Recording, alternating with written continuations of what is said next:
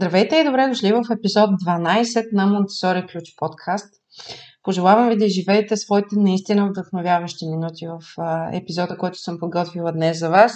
И разбира се, моля, ако информацията, която получите е полезна за вас, то споделете с приятел, защото може да помогне и на някой друг.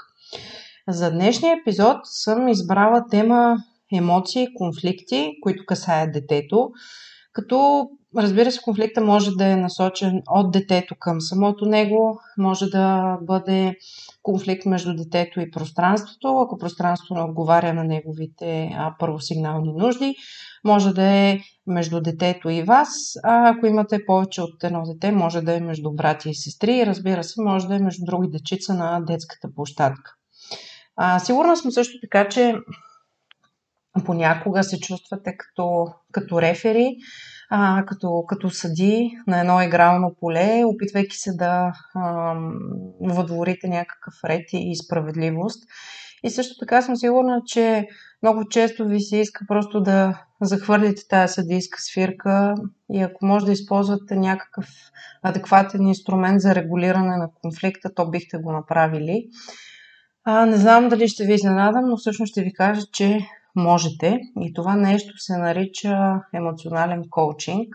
То е една цяла програма, която има определени стъпки.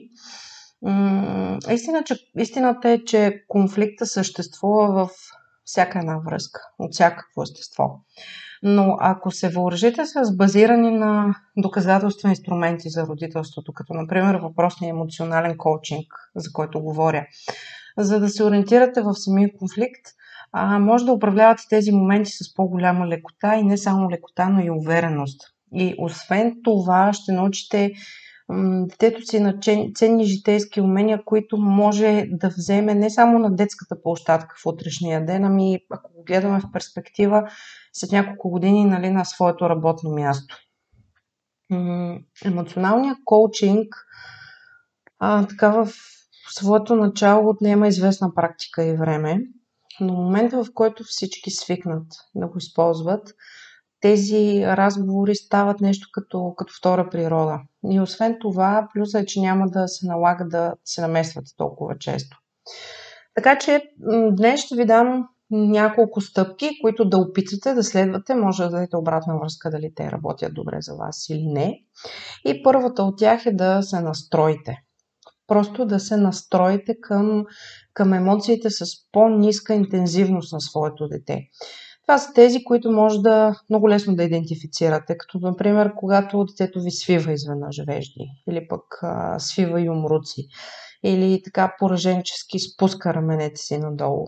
Защото това са всички от тези малки знаци, а, които ви уведомяват, че нещо не е наред. И тин-тин след това големите емоции изведнъж ескалират.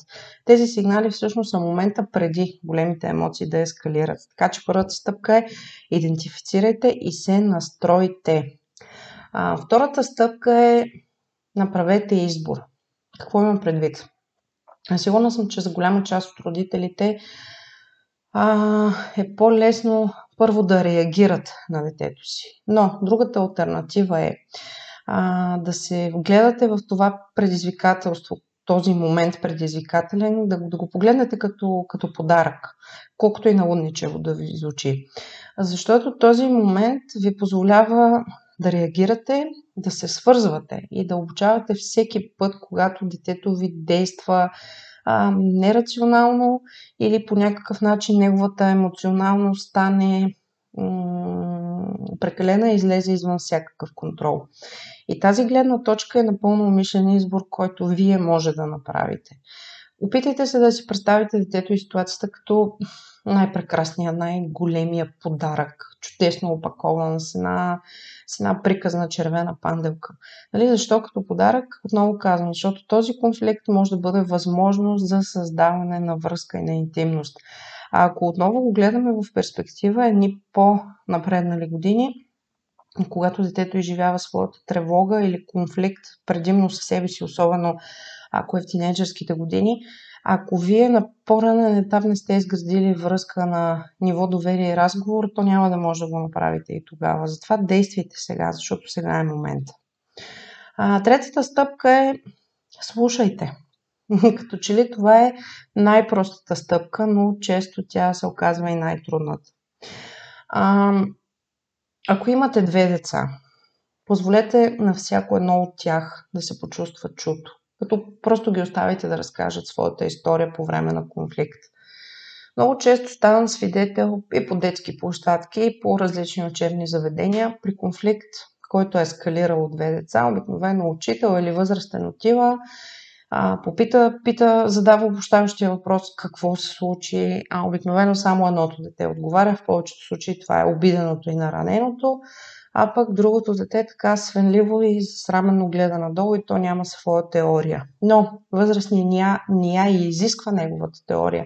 Няма желание да чуе неговата история, защото обвинителната е напълно достатъчна и съответно той започва да хока това дете, от което то понякога вече осъзнало ефекта от своите действия се чувства двойно засрамено и злепоставено. Така че не си позволявайте нещо подобно. Винаги питайте и двете деца какво се случи. Защото м- всеки от тях има правото и трябва да получи своя ред, за да изкаже гледната си точка, нали? да, да заложи своята страна. И едва след като споделят, може да помислите и да перифразирате това, което сте чули да казват. Като много е важно едновременно да потвърждавате, а, за да знаете, че сте разбрали правилно и да се чувствате в този момент. И след като сте направили това нещо, идва ред на четвъртата стъпка, а, която е да, да помогнете на детето да, да маркира своите емоции. Никога не казвайте на дете как се чувства. Защото когато правите това, ние, вие може да разпалите огъня на властта и контрола и да приканите не нещо друго, ами една, една съпротива. Защото никой не обича да му казва как да се чувства. Но пък вместо това може да попитате ти как се чувстваше, когато, например, събори порцелановата ваза и тя се щупи на парчета. Ако детето ви не може да идентифицира емоция, то какво правите вие? Осигурете няколко, от които да избира. Няколко, които смятате, че може да са подходящи. А, например, разочарован ли си? Тъжен ли си. А, защото много пъти децата дори не осъзнават как се чувстват. Те просто реагират на това.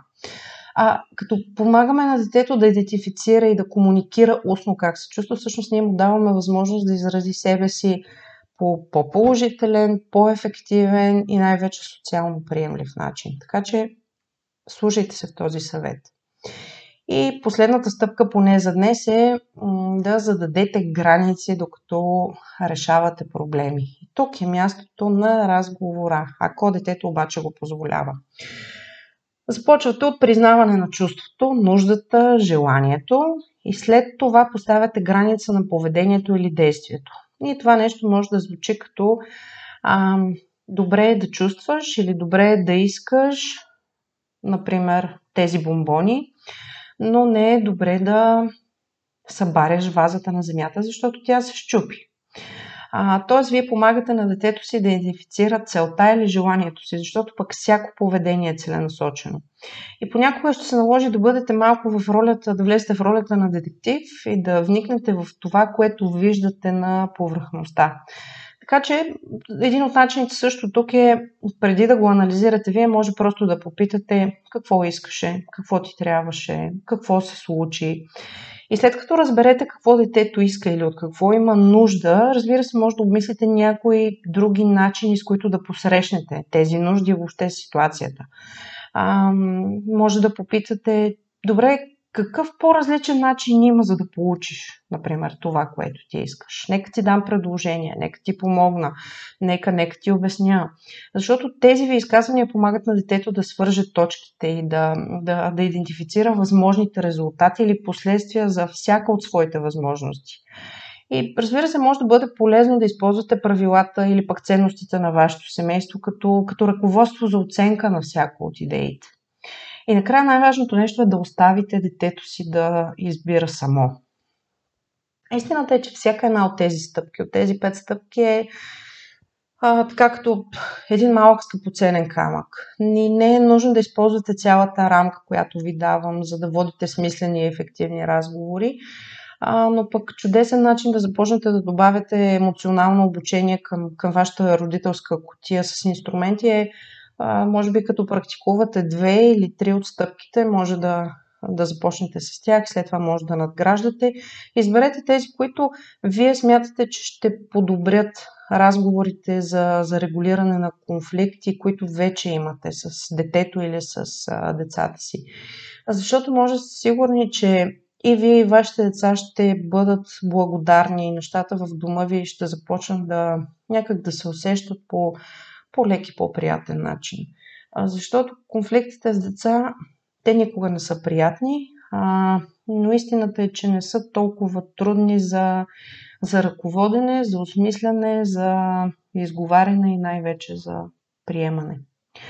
Ще бъда благодарна на вашата обратна връзка, ако опитате някои от тези стратегии. Най-вече, ако стигнете до извода, че нещо не работи, ще се радвам заедно да развенчаем въпроса защо не се получава.